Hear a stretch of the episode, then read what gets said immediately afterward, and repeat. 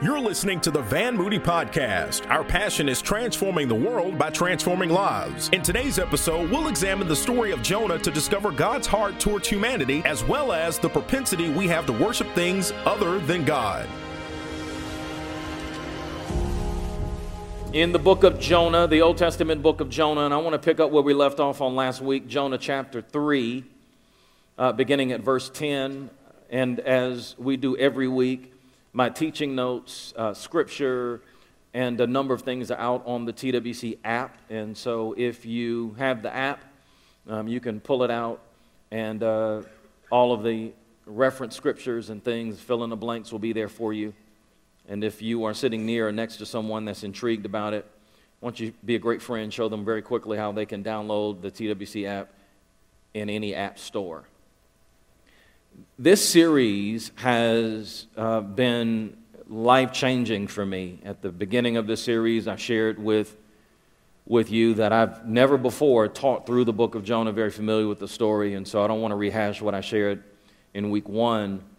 But every week, God has been doing some significant things in my heart and just really, really ministering to me as I have been preparing to minister to you. But in particular, um, I was already blown away by this series and what God has been saying through it. But this past week, uh, just recently, a couple of days ago, this series took on new meaning for me because I was invited um, to the White House on Friday and uh, had never been to the White House before and never thought in a million years that I would be invited by this administration. Uh, and I really struggled. Uh, I'm just being very honest. I struggled. Uh, I was called the week before, and they said, Hey, um, can you get to the White House on Friday for a meeting? Um, they would like to hear from you about criminal justice reform and the need for criminal justice reform. Many of you are aware that we have, for a very long time, done extensive work in and around the prisons in uh, and around the city. I think we're in uh, seven or eight different prisons every week ministering there. And uh, so I, I, struggled, and um, I heard the Lord say, But maybe this is your Nineveh.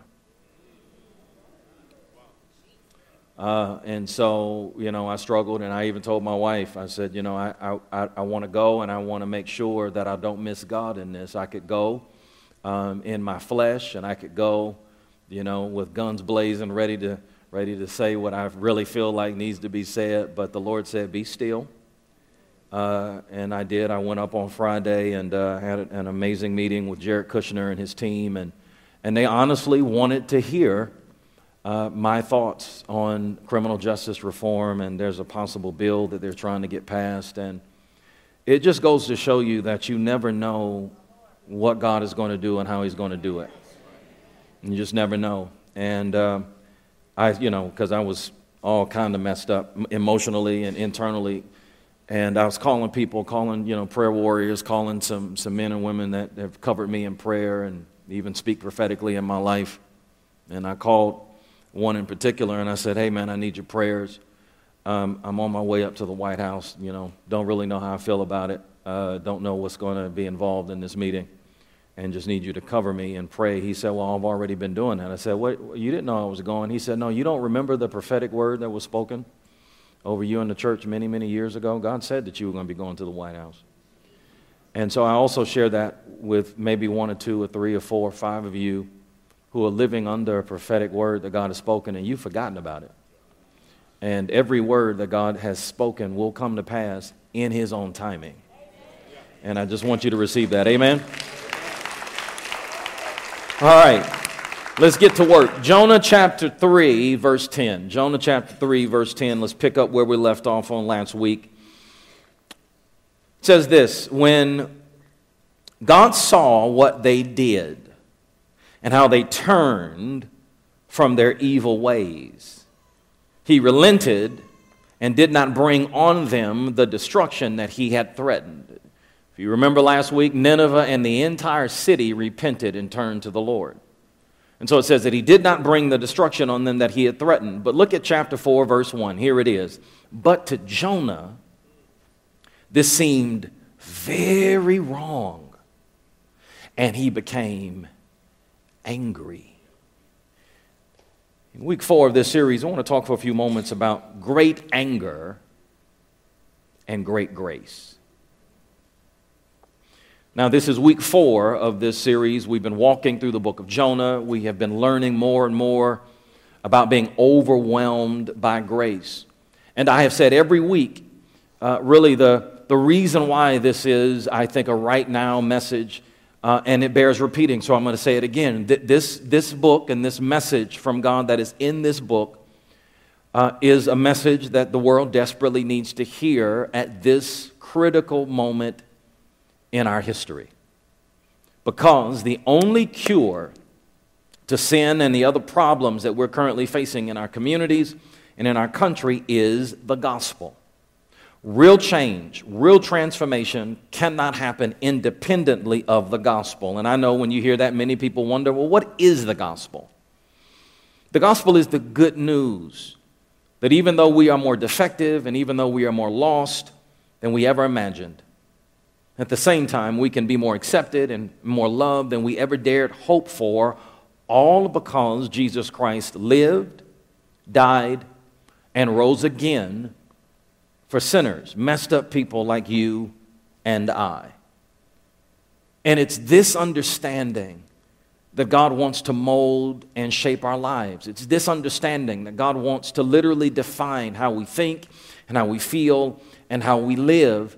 And this is why the book of Jonah, this obscure, short, four chapter book, is so significant. The book of Jonah is so significant because it is a storied presentation of the gospel. It is the story of sin and grace, it's the story of desperation and deliverance. It's a story that shows us in ultra high definition that while our sin reaches far, God's grace reaches farther. It's a story that shows us that while you and I are great sinners, God is a greater Savior. The book of Jonah shows us that God specializes in relentlessly pursuing rebels, fugitives like you and me. Now, last week I shared with you that Nineveh in particular is a picture of the particular groups and even the kinds of people that the church is struggling to address right now in society. As a matter of fact, on last week, I, I, asked you to get in your mind, get a picture in your mind of the worst kind of person, whatever you define as the worst kind of person. I asked you last week to just get that picture in your mind because while you were thinking about that, I wanted you to understand that no matter how bad this, this person in your mind was, Nineveh was far worse than that. Because I wanted you to understand that no matter how you define bad people, the fact that God sends Jonah to Nineveh of all places reveals the heart of God for problematic, messed up people. That there is literally no one outside of the grip of God's grace. And so we looked at what Nineveh represents. But I also asked you on last week that to, to, to think about Jonah and to understand that, that Jonah is very much a picture of the church today. A church that at times appears to be, you know, sometimes filled with more judgment, more condemnation, and hate than literally overwhelmed by grace and sharing that grace with everyone that they come in contact with. And you're going to really see this this week in week four and chapter four because the first thing you see with Jonah is a misplaced understanding. Number one, I want you to, to get this if you're following along in the notes. The first thing you see with Jonah is a misplaced understanding. Because if you go back to Jonah 4 and verse 1, after an entire city repents and, and comes to the Lord, after families give their lives to the Lord, destinies and futures are altered, Chapter 4, verse 1 says, But to Jonah, this seemed very wrong. And he became angry. And he literally praised to the Lord and said, Isn't this what I said, Lord, when I was still at home? This is what I tried to forestall, meaning prevent, by fleeing the Tarshish. I knew that, that you are a gracious and compassionate God, slow to anger and abounding in love, a God who relents from sending calamity. So get this an entire city turns to the Lord. And yet Jonah is, is, is angry. And when, and when the text says angry, the literal translation of that verse, that phrase, literally means a great anger.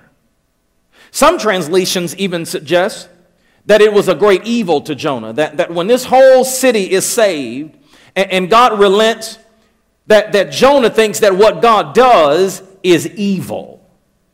And I want you to see this because I really want you to get a glimpse of the intensity and the depth of Jonah's emotions here. He's not just bothered a little bit. He is deeply troubled. This was deeply offensive to him. Jonah is fuming.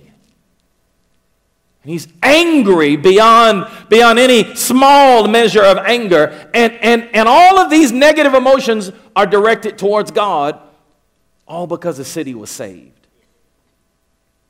And Jonah begins to talk to God and says, I, I, I knew it, I knew it, I knew it. And he knows the character of God. He says, I, I, knew, I knew that you are gracious and compassionate, that you're slow to anger, that you're abounding in love. I knew that you are a God who relents in sending calamity. And this is so important. I, I dare not run past this too fast. I don't want you to miss this. Jonah points out the character of God, and he's absolutely correct. As a matter of fact, God first reveals this part of his character in Exodus 33 and 18 when, when Moses says to God, I, I, can't leave. I, am not going to leave these people. We're not going to leave this place, God, unless your glory goes with us. Moses literally asked God in Exodus 33 and 18, he says, God, show me your glory. And it says that God puts him in the cleft of a rock and allows his glory to pass by. And there's a whole bunch in that symbolism and, and the point of him being in the cleft of the rock, but I don't have time to unpack that. But it literally says in Exodus 34 and verse 6 that as the glory of the Lord passed in front of Moses, God spoke and God said, The Lord, the Lord, compassionate and gracious God, slow to anger, abounding in love and faithfulness, maintaining love to the thousands, and forgiving wickedness, rebellion, and sin. As the glory of God passes over Moses, God describes himself. God says, This is who I am. And I want you to see this. This, this is who God is. You don't have to wonder uh, about his character. You don't have to guess about the character of God. He tells us right here. And this understanding was pressed into the consciousness of the nation of Israel. So much so that in the Psalms, David repeats this over and over and over again. So when Jonah says these things about God, he's spot on. He accurately depicts the character of God. The problem is, Jonah doesn't like it. What he says about God is right. The problem is that Jonah just can't stand that. Instead of appreciating God for who he is, Jonah is trying to remake God in his own image. And we often do the same thing. We want God to be angry because we're angry. We want God to be petty because we're petty. We, we, we, we want God to be vindictive because we, we are vindictive. You, there is so much that we blame on God that, that ain't nowhere near the vicinity of the character of God. You know, I just feel the Lord telling me to say this to you, or the Lord, the Lord is leading me. I'm sorry if you think I'm nasty, but I just feel like God is telling me I got to be nasty because what you did is wrong. No, no, no, God didn't tell you to do that. No. Don't, don't blame that on God. You know, we get super spiritual. I feel the Lord. Lord, it, the Lord is not leading you. That is you. That is your stuff. That's your junk. That ain't, that ain't Jesus.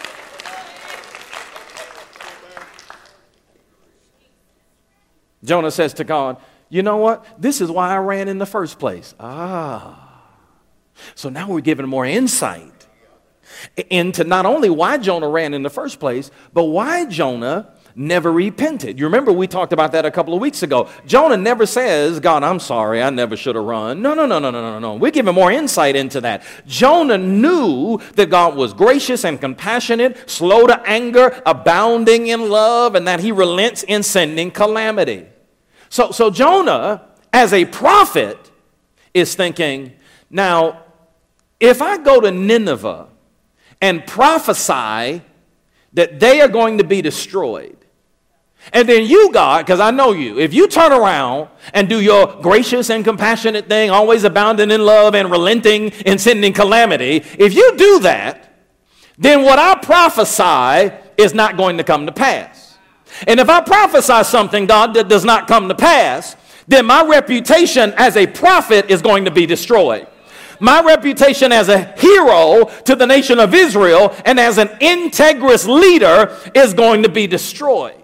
So, the real reason that Jonah ran, the real reason that Jonah never repented, the real reason that Jonah is angry right now is because the entire time he's been more concerned about his reputation than anything else.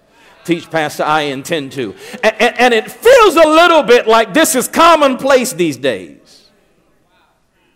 At times, I feel like we have prioritized our own reputation above anything else. At times it feels a little bit like that's all we care about. I hear, I hear it all the time. Well, yeah, but I got to think about my reputation. I got to think about my business reputation. I got to think about my family's reputation, my, my personal reputation. And it's interesting because we will break our neck and bend over backwards and make bad decisions just to protect our reputation. But, but here's the question what about God's reputation? I mean, I mean, it, it seems at times, I'm not going to get amens, I guess, right there. That's fine. That's fine. Derby, I know you got me. Help me, help me, help me, help me. It does seem a little bit at times that we have been so busy trying to protect our own reputation that we have negatively affected God's reputation.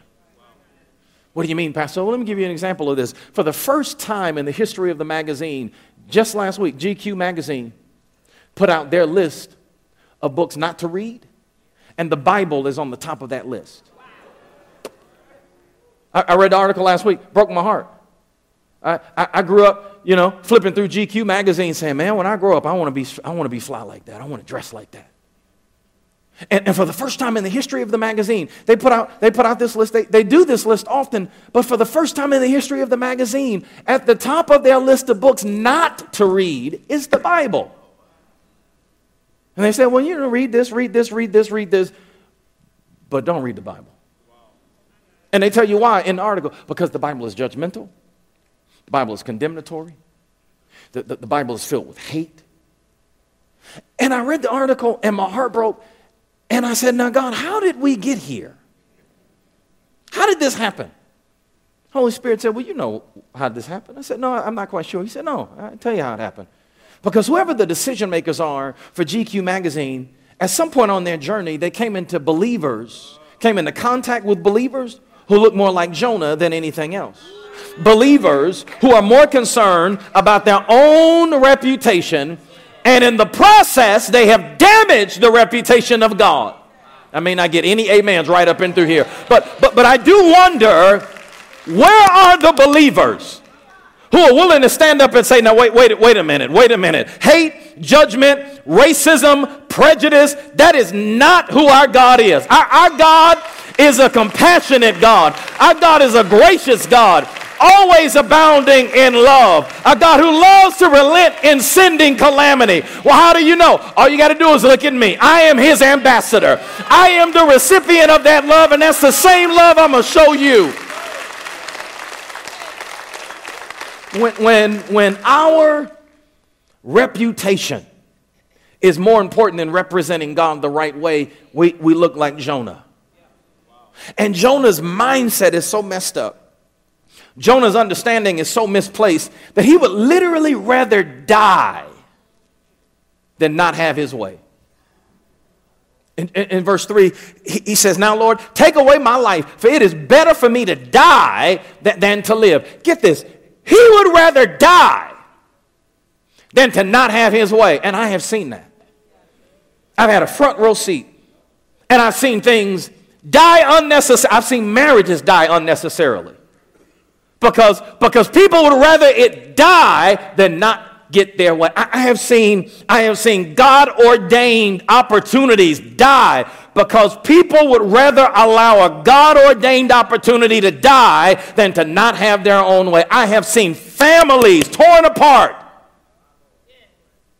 because our mentality is so messed up that people would rather it fall apart and usher in generational dysfunctionality than to not have their way. But look at the grace of God. Look at how God responds to Jonah. Jonah 4 and 4. God responds to Jonah and he just says, Hey, hey, hey, hey, Jonah, um, is it right for you to be angry? I, I love it. The, God doesn't rebuke Jonah. God, God doesn't say, look, look here. You know, I mean, God, God, is so amazing. His love and His grace is, is so amazing. He just says, um, Are you sure you were reading this right, bro? I mean, he's just, let me, let me just ask you a question. Uh, are you sure your read on this is right? I mean, I see you angry and all that, you know, but, but uh, you, you sure you got this right? In other words, God is saying, um, Jonah, can I make a suggestion? You need to search your heart, bro. Search your heart.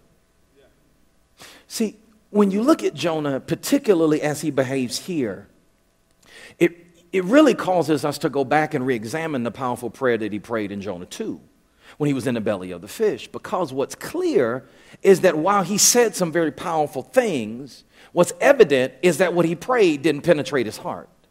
See, Jonah knows what to say. He said the right things in the belly of the fish. He adequately describes who God is.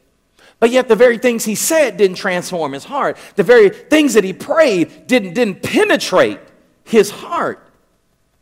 So many of us, like Jonah, are literally six inches from breakthrough. Six, inches is the distance from your head to your heart. We, we know a whole bunch of stuff about God in our head. But the reason why we haven't experienced the radical breakthrough that God wants to bring is because that stuff had made it from our head to our heart. When, when, when you look back at Jonah's prayer, I want to take a, take a small detour and show this to you. You, you. you clearly see this. You see that he prayed some very powerful things, but it didn't penetrate his heart. For an example, A, you see that Jonah's not even aware of his own individual needs. If you go back and look at Jonah 2 and verse, verse 9, you know, this was the end of his prayer. And, and he says, But I, with shouts of grateful praise, will sacrifice to you what I have vowed. I will make good. I will say, Salvation comes from the Lord. I mean, that's, that's good shouting stuff right there, right? Jonah makes this statement, but the statement, salvation belongs to the Lord refers to immediate danger. He, he's literally in the belly of a fish and he's saying, Hey, God, I know you're going to get me out of this. Praise the Lord. Hallelujah. Uh, yeah, but, but he is unaware of the ongoing work of salvation that God's got to do in his heart. This is so good. I'm teaching better than you responding. So many of us respond to God the same way. When we're in trouble, God, I need you to save me. And, and when we get out of the trouble, we think, whoo, thank you, God, whoo, glad that's over. And we are oblivious to the ongoing work of salvation that God's got to do in our own heart. Are you following me? See, some of us think that the moment we accept Jesus as our Savior, we've crossed the finish line, and we are oblivious to the fact that that's not the finish line, it's really the starting line. Okay, let me see if I can explain this. Uh, look at somebody near you and tell them there are three dynamics to salvation. Uh, y'all didn't say it right. Derby, talk to me. Tell, tell somebody near you there are three dynamics to, to salvation. So uh, we got I got to go back to old school Sunday school. Amen. Let me go back to that. So, so look at this. Second Corinthians 1 and 10. I'll give you a verse that helps to teach this. Second Corinthians 1 and 10. There are three dynamics to salvation. Paul says, He has delivered us from such deadly peril, and He will deliver us again. On Him we set our hope that He will continue to deliver us. Other translations say, He has saved us from, from deadly peril. He will save us again. On him we've set our hope that he will continue to save us. Now, let me break this down, old school Sunday school style. Salvation is both instantaneous and progressive at the same time. What, what, what, what do you mean? What do you mean? What do you mean? The, the moment you open your heart to Jesus, come into my heart, Lord. I confess you as my Savior, repent of my sins at that moment, in that instance, your spirit is saved. Holy Spirit takes up residence in you. The Bible says that He is a, he is a deposit guaranteeing that which is to come. Your spirit is saved, right? Instantaneous. But there's still other stuff in you that God wants to work on. Are you following me? Huh. Because salvation is both instantaneous and progressive at the same time. So when Paul says he has delivered us, whew, that's instant. The moment I say, God, come into my heart, I profess Jesus as my Lord and Savior, he has saved us, he has delivered us. Ah. Then Paul says, and he will deliver us again. What is he talking about future tense? When we die. When we die and go to glory, we get new bodies. Paul says, and we know that if this earthly house be dissolved, we have a building eternal in the heavens, a building not made by human hands. That's what Paul means when he says, and he will deliver us again. But wait a minute, he says, and we have set our hope on him that he will continue to deliver us. What is he talking about? Meaning, every day that you walk with God, there's work that he's doing in you. So, salvation is instantaneous and progressive at the same time. The moment you open your heart to Jesus, your spirit is saved. What's the ongoing work of salvation? God is still saving your soul. What is your soul? The soul is the level of your mind, your will, and your emotions. Because you can be saved and still have stinking thinking. You can be saved and still have stuff in your heart that ain't right. You, you can be saved and your emotions are still out of whack. Oh no, he didn't cut me off. And Holy Spirit's like, bring it in, bring it in, bring, bring it in, bring it in, bring it in. And you're schizophrenic because you got, you got an old flashback. Man, before Jesus, I'd be taking my earrings. Where's my Vaseline? You know, you get that? The Holy Spirit's like, yeah, but, but now that you know Jesus, you know. And you have to decide in that moment who am I going to let run my life? Am I going to go back to my BC days? Are you following me? Because there's an ongoing work of salvation that God's still working. And then, praise God, when we die and go to glory, we get new bodies. This is why the most dangerous thing to think is, well, I've given my life to Jesus, so I'm good. No, you're not good. You're just getting started. This is why one of the most dangerous things to think is, well, I've been in church for a few years. I've heard some really good messages. That's good. No, no, no, no, no. There's still an ongoing work that God is doing in your heart. See, Jonah thinks that, that this is just about a messed up, sinful city, Nineveh, and he has no idea how messed up and sinful his own heart is. Do you know how jacked up our lives would be if what was in our heart was visible, um, like a cartoon caption? You know, you walk in a room and it's just hanging over your head. I'm just here because I really don't want to be here. You know, if, that, if what's in your heart, do you know how jacked up that would be? Yeah, really. That praise is like, Lord, I just want to thank you because Woo! I've been thinking some stuff in my heart, God, that ain't right. God, thank you that my wife doesn't know it. Thank you that my boss doesn't know it. God, thank you. Oh, thank you. But while they may not know it, God does.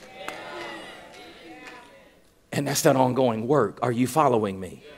So Jonah is, is, is oblivious to his own individual needs. Here's another thing Jonah doesn't even recognize that he is engaged in idol worship. Go back to verse 8 of Jonah 2 that we looked at a couple of weeks ago. In Jonah's prayer, he, he says, Those who cling to worthless idols turn away from God's love for them. Right? And when Jonah makes that statement, at the time when he prays that prayer in the belly of the fish, he's referring to the sailors, because you remember the sailors were idol worshippers until after the storm and they gave their lives to the Lord. He's referring to Nineveh because before Nineveh repented, they were idol worshippers. And so Jonah is talking about, oh, I'm so glad, God, that I know you and that I'm with you because these idol worshippers, they don't have any clue. And he has no clue that he is an idol worshiper himself. Yeah. Oh, I can tell by how you responded. I got to stay here for a second. What is an idol? An idol is anything that we worship more than God himself. And I know that we've gathered at all of our campuses this morning for worship, but here's the key we all worship something. What do you mean we worship something? Well, the, the English word that, that, that we know as worship comes from two words worth and ship. Meaning that we worship whatever is of worth to us. Now let's go to the deep end of the pool. whatever is of worth to you, whatever you choose to worship, is connected to what you fear the most. So if you fear loneliness, you worship relationships. If you fear not being accepted or not being esteemed, then you worship your social network or you worship the way you look or the car you drive or the amount of money you make. If, if you worship, uh, if you fear insignificance, then you're going to worship your career or your accomplishments. Have you ever met some, someone and you just say, hey, how you doing? And they go down their whole resume, you didn't even ask for it? You, you will worship your career and your accomplishments and who you know and who knows you if you fear insignificance. Why? Because behind everything you worship is some fear that without this thing, life is going to be meaningless and I would be lost. See, Jonah doesn't get it. He's an idol worshiper. His idol is his national identity as an Israelite and his status as being a prophet of God. This is part of the reason he doesn't want Nineveh to be saved. Because he's thinking, well, if Nineveh's saved, wait, wait a minute, I'm saved. What's going to make me special anymore? If Nineveh's saved, if they know you, God, like I know you, then how am I going to be different? His identity was not anchored in God, his identity was anchored in being an Israelite and a prophet. Oh. You might be quiet. Let me just pause here parenthetically because I want to I want to talk to a few of you that uh, you've been having some problems with some Jonahs in your own life. Some of you have been praying, God, I don't know why they don't like me. I don't know what their issue is. Some of you, this may only be but for three or four of you, you you've been in a season where you've had some really difficult people to deal with. And, and the Lord sent me here to tell you it is not because they don't like you, it's that they don't like themselves. And they have been hating on you because they haven't learned how to love what is unique and special about them. Another message, another time, but that may just be for one or two of you. So let's come back to Jonah for a second. Jonah doesn't even know that while he's criticizing the sailors in Nineveh for being an idol worshiper, so is he. And let me ask you do you have an idol? What do you trust more than God? To gain acceptance and approval and to give your life meaning. Let me just say this to you now whatever you're trying to build your life on, other than God, is not going to last. And some of you already know it. So some of you have already tried to build, and the foundation has been faulty, which is why the old hymn writer had it right when he said, On Christ, the solid rock I stand. All other ground is sinking. I dare not trust the sweetest frame, but wholly lean on Jesus' name. Because anything else that you try to build your life on, that you try to gain significance and meaning from, other than God, is going to crumble and sadly disappoint you. Jonah's, Jonah's got a misplaced understanding, but, but here it is. Number two, he's also got a misplaced love. Oh, this is so good. Pick me up at verse 5 of Jonah 4. And it says, Jonah had gone out and sat down at the place east of the city there he made himself a shelter, sat in its shade, and waited to see what was going to happen to the city. L- look at this. Jonah does not stay in the city after the folk repent. Jonah is like, I don't care nothing about growth track. I don't care nothing about life. Jonah's like, oh, oh so y'all repenting? I'm out. Poor, poor, poor people. Jonah didn't pray with them. Jonah didn't hold them by the hand and teach them about how to deepen their walk with the Lord. I mean, they just newbies. Jonah's like, hey, you out there by yourself. Peace. He leaves the city, goes out, finds a secluded place, and waits, hoping that God would change his mind and destroy the city. Jonah, Jonah is very much like the elder brother in Luke 15. If you remember that story, when the prodigal son comes home, when he repents and comes to the Lord, and, and the dad, who represents God, throws a party and kills a fatted calf and all of that, his elder brother doesn't even come to the party because his elder brother is mad that his younger brother is back home. See, it's possible to run from God in our obedience, just like it's possible to run from God in our disobedience. I hope you're ready for this. In the first part of Jonah, you see Jonah running out of disobedience. Second part of Jonah, you see him running in obedience. He does what God asks him to do, but he's still running from God because he did it with the wrong heart. it's possible to do the right thing with the wrong heart and still be in the wrong place. Pick, pick me up in verse 6 of Jonah 4. It says, Then the Lord, here it is, here it is. I love this. God, I love your word. Then the Lord provided a leafy plant and made it grow up over Jonah to give him shade for his head to ease his discomfort. And Jonah was very happy about the plant. Jonah is in the hot sun in the desert. And God says, Look at his grace. God says, Poor Jonah. I, this, I know I couldn't be God. I just, the Holy Spirit just said that to me. You know you couldn't do this. Because I'd be like, How hot is it, Jonah? I'd be like, God, let him sit out there. Let him bake a little bit longer. You know how mean he was? No, no. He's in the desert. And look at how awesome God is. His love, His grace. Overnight, matter of a couple hours, God makes a plant grow. I don't know what kind of plant this is that God says you're going to grow real. It's a miracle. God says you're going to grow up really quickly and you're going, you're to provide enough shade for Jonah. And watch this Jonah was happy because he had some shade. But then verse 7 says, But at dawn the next day, God provided a worm, which chewed the plant so that it withered. And when the sun rose, God provided a scorching east wind, and the sun blazed on Jonah's head so that he grew faint and he wanted to die. And said, And it would be better for me to die than to live. Wait, a minute. so now a second time he says, I want to die. And look at, look at the compassion, the grace of God. But God said to Jonah, uh, Hey, bruh, um, you sure about that? Is it right for you to be angry about the plant? It is, he said. I'm so angry, I wish I were dead. Yet again, God says, Jonah, check your heart, man. Check, check your heart. And then in verse 10, the Lord says, Now, let me get this right. Let me see if I'm tracking with you, Jonah. You've been concerned about this plant. Though you didn't tend it or make it grow, it sprung up overnight and died overnight. I did that. Now, should I not have concern for the great city of Nineveh? In which there are more than 120,000 people who cannot tell their right hand from their left, and also many animals? God asked this question because it's clear that Jonah doesn't understand the heart of the Father. He's a prophet of God and doesn't understand God. He's working on behalf of God and doesn't understand the heart of God.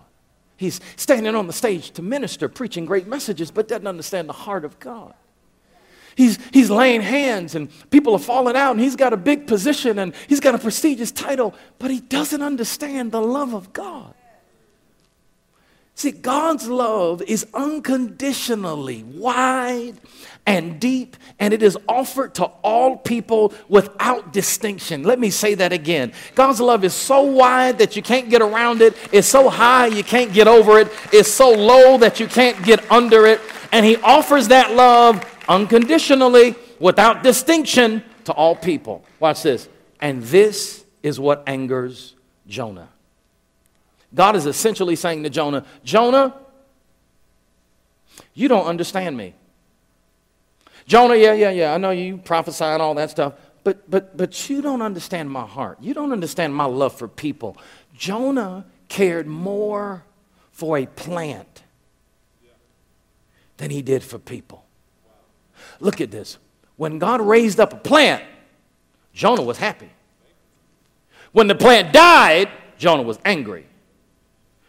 When everybody in Nineveh was getting ready to die, Jonah was happy. When God raised them up so that they could live, Jonah was angry. God, God, God is saying, you, you, you, don't, you, you, don't, you don't understand it. You don't understand my heart. You have got this thing totally twisted, Jonah. You care more about a plant than you did about people. Jonah, you, you care more about what you wanted than what I wanted. Jonah, you care more about being comfortable than being in my will.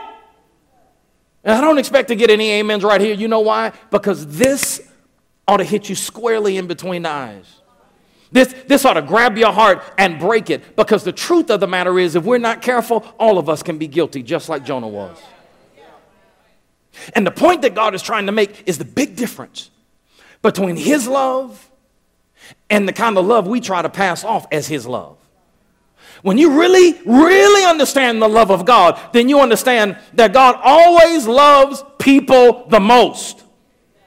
While for us, unfortunately, at times, there's several things we love more than people. Sometimes it's careers, it's our cars, it's our material possessions, it's, it's, it's money, sports, whole bunch of stuff.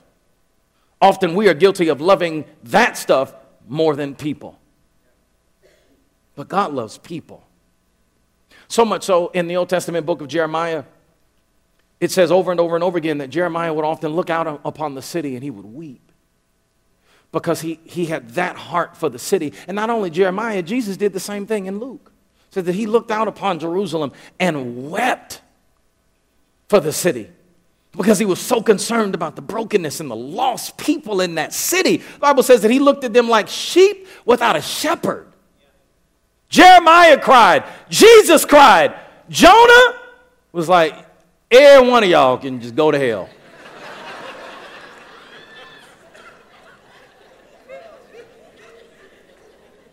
now, why you laugh at Jonah? What about you? Because often we'll drive by them. We'll get in our house, put in the alarm, lock the door, turn on the news and say, now that's a shame. Somebody ought to do something about that. Well, wait a minute. Wait a minute. The somebody is us. A great theologian once said it this way In God's city, the inhabitants hmm, love people and walk on gold. In man's city, the inhabitants love gold and walk on people. I, I got to say that again. I can't take credit for this. A great theologian once said, in, in, in God's city, the inhabitants love people and walk on gold. The streets are paved with gold. But in man's city, the inhabitants love gold and walk on people. That's what you see with Jonah. And God is confronting Jonah. Honestly, just like he's confronting us. He's confronting the church, he's confronting this nation, because God loves people. In God's economy, people come before projects and anything else. And can I tell you how God proves it? Not only in going after Nineveh, God also proves it in going after Jonah. As angry and as messed up as Jonah is, for no reason, God still is passionately pursuing him. Jonah, search your heart. Jonah, come on, man. And if you can't identify with Jonah, you can get this point because God demonstrates the same thing in his radical pursuit of you. When's the last time you, you really got a glimpse of how flawed and how fractured you are? And the mere fact that God loves you enough that he still is pursuing you. That's the heart of the Father. You know what? Oh, Lord, I, I, gotta, I gotta run. I'm almost out of time. I'm out of time. I see it. But, but, but here's the thing this is part of the reason why every week we invite you, bring somebody with you. Don't just come by yourself. You know why? Because that's the heart of the Father. God says, I don't want anybody to be without me. I want everybody that is hurting and broken and downtrodden. I, I, I, want, I want everybody to know me. I was, I was leaving the Derby campus this morning, and a woman came up to me and she said, You know, you were talking to me because I was, I was contemplating suicide. God says, God says, I, I, want her and I want him and I want, I want everybody that doesn't know me. I, I, want, I want them to know how much I love them. I want them to know that there's hope for tomorrow, that they don't need to despair. But wait a minute, God says, but I need you to bring him to me. Let me show this to you. Jesus teaches a whole parable on this in Luke 14 and verse 16. It says, Jesus replied, A certain man was preparing a great banquet and invited many guests. And at the time of the banquet, he sent his servants to tell those who had been invited, Come, for everything is ready. But they all alike began to make excuses. These are, these are the people that take grace for granted. These are the people that, that, that say, Oh, I've been around church, I've been to the church, or I've heard a couple of sermons, so I'm good, I'm good.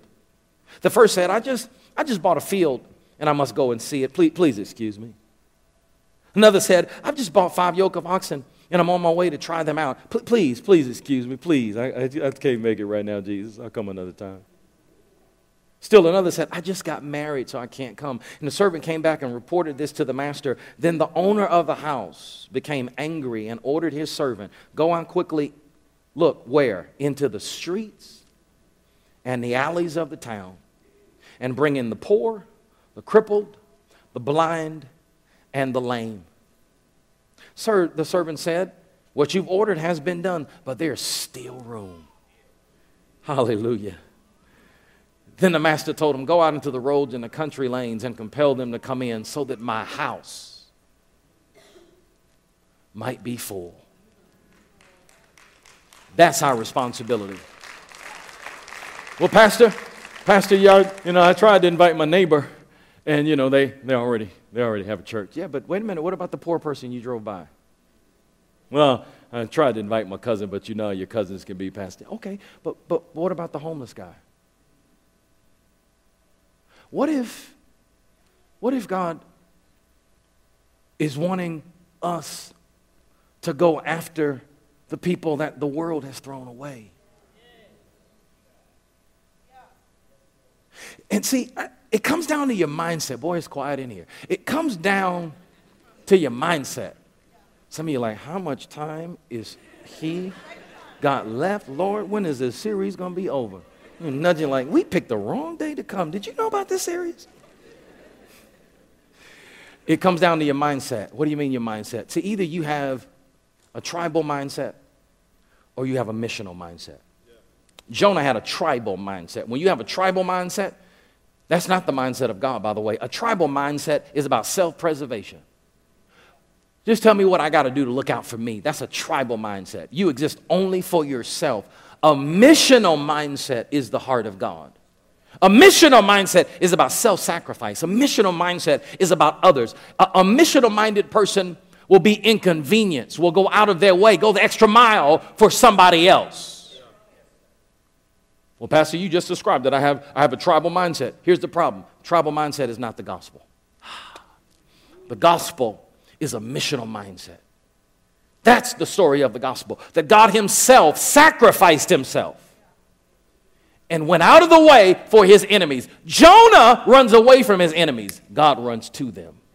Oh, that's so good. That's a missional mindset. And you know what? Every married couple that I've ever sat down with, that my wife and I have ever sat down with, when we listen, you know what it ultimately comes down to, particularly marriages that are going through challenges? It ultimately comes down to whether you have a tribal mindset or a missional mindset. Because if you have a tribal mindset, man, you will tear up a marriage. Because the tribal mindset says, well, I don't, I don't, ain't nothing wrong with me. As long as they do what I need them to do and they become more like me, this will be fine. Tell them, Pastor. I'm like, oh, slow your roll. A missional mindset is husbands love your wives as Christ loved the church and gave himself up. That's service. That's self sacrificing. Everybody's quiet. Let me give you this last point, then we'll go home. We're not ending the series today, we'll end it on next Sunday. Just some of you like, oh. But here's the thing Jonah had a misplaced understanding, he had a misplaced love. But then the whole book of Jonah ends with the most important question. This, this doesn't end with the Lone Ranger swooping in or the Avengers saving the day. This book ends in a weird way. It ends with a question. And we're not even given the answer. God says, should I not have concern for the great city of Nineveh, in which there are more than 120,000 people that cannot tell their right hand from the left? And what about all these animals, Jonah? That's how the book ends. Cliffhanger. And, and scholars for centuries have debated why in the world the book of Jonah ends this way. And, and the conclusion that they've drawn is the same conclusion that God showed me. The real issue is not whether or not Jonah answered the question. The real issue is how are you and I going to answer the question?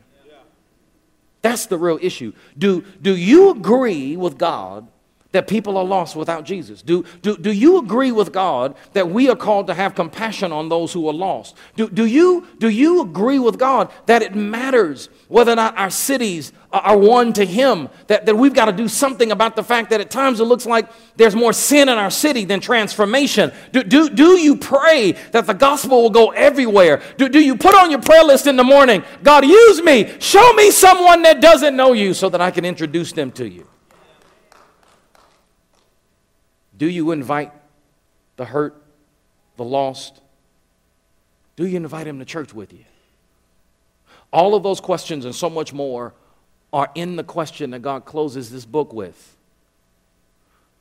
Is it not right for me to care about Nineveh? We can't answer for Jonah, but we sure enough can answer for ourselves. Come on, praise team musicians. Come on, get it, get it in place. I feel the heat, boy. It's tight up in here. Let me share this with you. Amen. Thank you.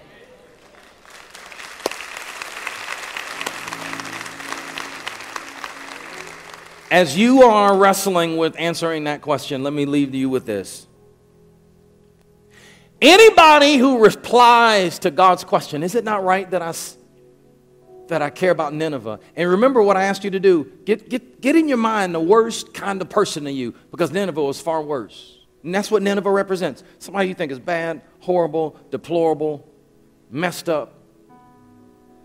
If you answer God's question, is it not right that I care about Nineveh? If you answer it with, why is this such a big deal? Then you don't understand the gospel. If you answer the question, God says, Is it not right that I care about Nineveh? If your answer is, God, I know this is not right, but no, you shouldn't care about Nineveh. I'm sick of Nineveh. If that's your answer, you don't believe the gospel. Let me say it again. If the way you answer the question is, Why does this matter? You don't understand the gospel. It matters because that's what the gospel is all about. If the answer to the question, because you're still processing through hurt, because you haven't gotten free, come on, life, is no, God, you shouldn't care about my enemies. You shouldn't care about the people that hurt me. If that's your answer, you don't believe the gospel.